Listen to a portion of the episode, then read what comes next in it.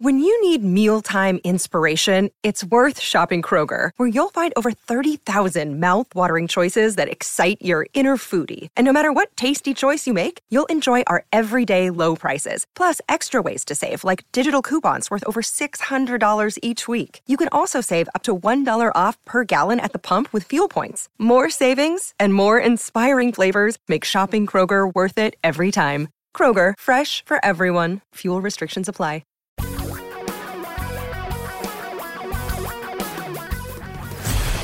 Reality radio for a really great future. We're talking real money. Welcome once again to Talking Real Money Quick. I'm Don McDonald. Glad you could listen in to this podcast. This is the short version of Talking Real Money. The long version this week was hosted by Tom. I was absent. I was taking care of some family business. And now I am back in the studio, but only for a brief period of time because tomorrow I'll be attending FinCon, the financial content uh, event in Orlando, and uh, see what. Hey, you know, I I'm gonna be the old guy there.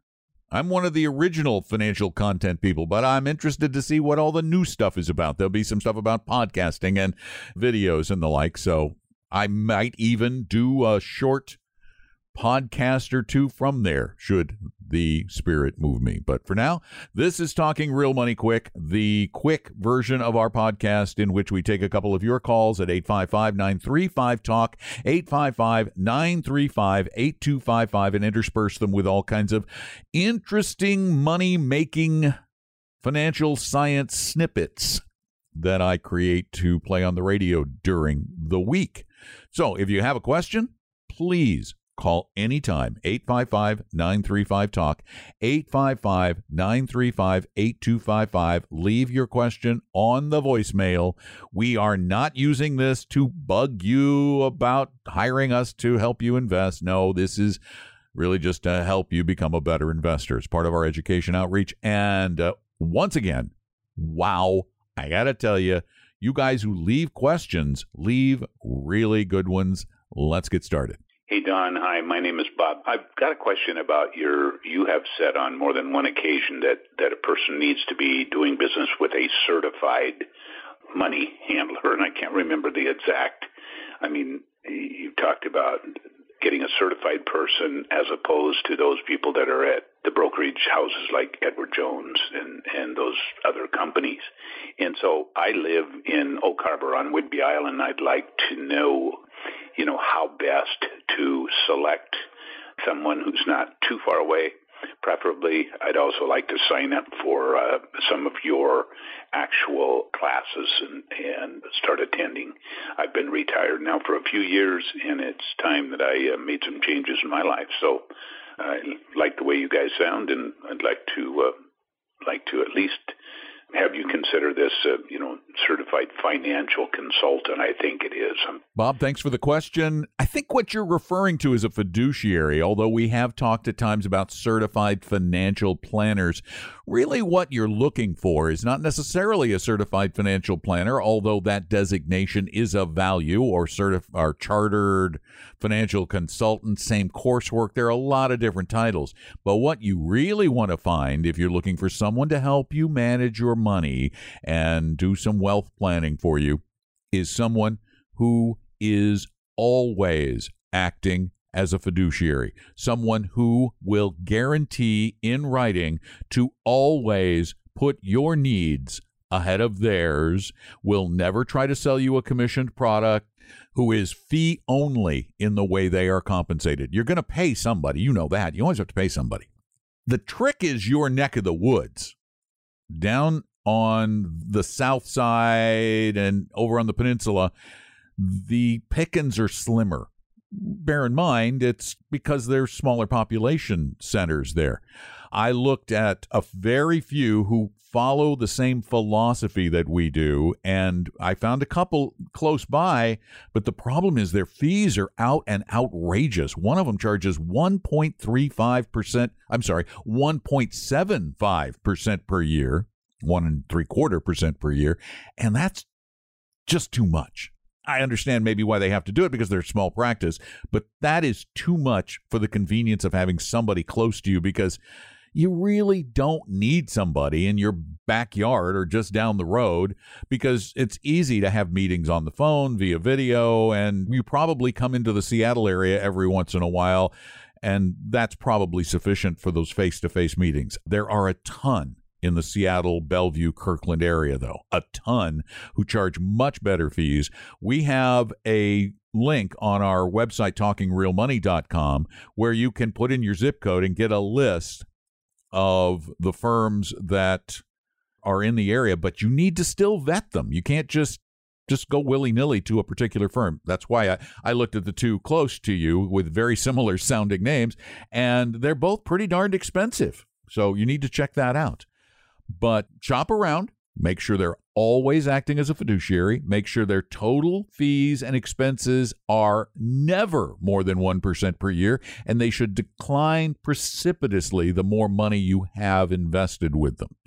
Check them out. And if you ever have any other questions, you can always give us a call at 855 935 Talk, 855 935 8255 here on Talking Real Money Quick.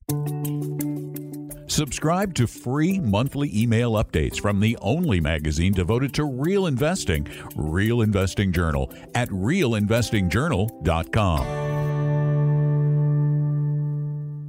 Face it, most of us are bad investors. Study after study shows, despite our self delusion, as investors, we make less money than monkeys throwing darts. We believe that investing is a zero sum game. We fear that bear markets will permanently destroy any wealth we've made. We get greedy after prices have risen for years and panic well after they've already plunged. We think we're smarter than we actually are and believe our market hunches. We confuse hindsight with foresight, feel way too good when we're winning and way too bad when we're losing. Except for a very few very emotionally stable people, humans stink at managing money and investments. That's why so many of us find ourselves falling for precarious patter from insurance salespeople and brokers, and even occasionally into deals that we discover are actually too good to be true, only after someone has made off with our money, pun intended. What should you do? If you must play with money to appease your ego, set aside a little true gambling money, then take the rest of the money and hire a fee only advisor who charges 1% or less per year, uses only no load, low fee, and passive funds to create a well diversified portfolio, and make sure that they're willing to fire you as a client should you act up.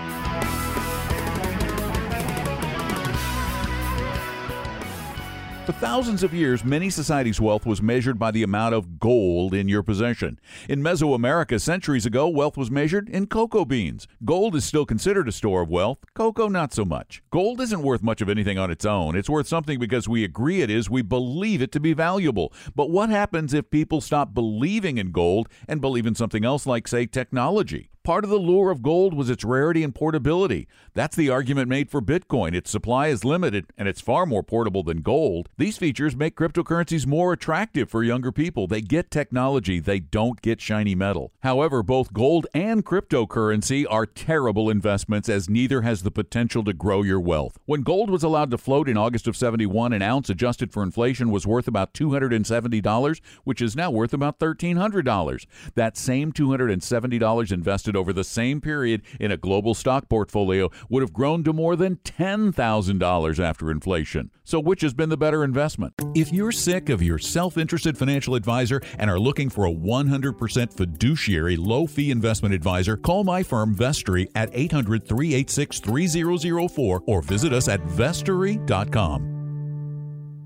If your well-balanced portfolio hasn't done as well as the US stock market, congratulations. You're likely properly invested for your risk tolerance. What you say? The S&P 500 is up by about 9% so far this year, and my diversified portfolio is only up about 2%. Why didn't my advisor have everything in US stocks? Probably for the same reason that almost no one had 100% of their money invested in Norway in 2009. Surely someone should have known that Norwegian stocks would gain over 80% that year. Do you believe that anyone knows which markets will do well or poorly in the future? Did you or anyone predict a more than 20% decline in Chinese stock markets this year? I couldn't find one. In fact, a December 2017 Bloomberg headline screamed, quote, top China stock forecaster sees brighter outlook for 2018. Oops, better check his foresight prescription. A properly diversified investor will rarely have a stellar year, but should also not suffer through harrowing declines. So if your portfolio isn't doing as well as others, good for you.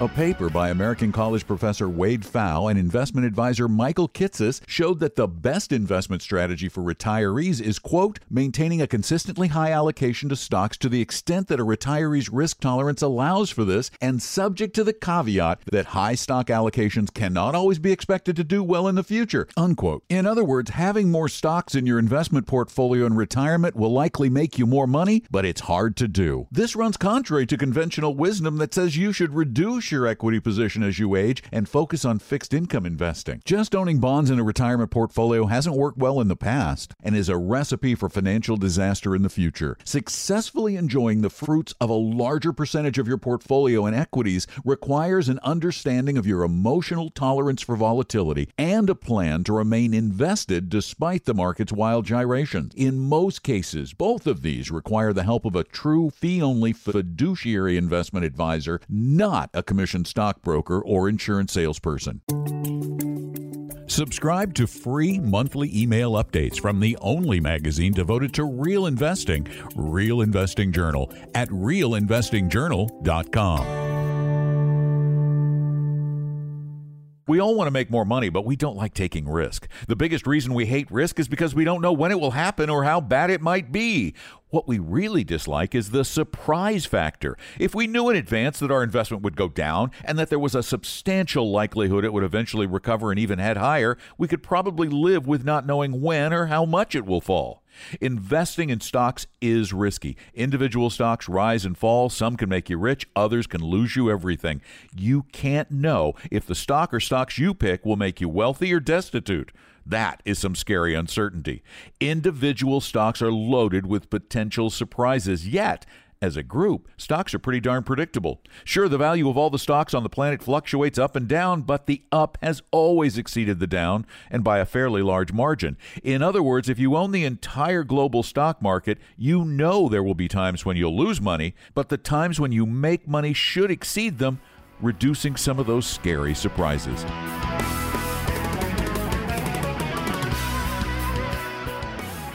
In addition to trying to provide you with an education, just a general education about how investing is supposed to work and how money management is supposed to work in your favor. We also take your calls here on Talking Real Money Quick and on Talking Real Money, the regular talk show that airs Saturdays at 3 p.m. Eastern at 855 935 Talk. 855 935 8255. 855 935 Talk.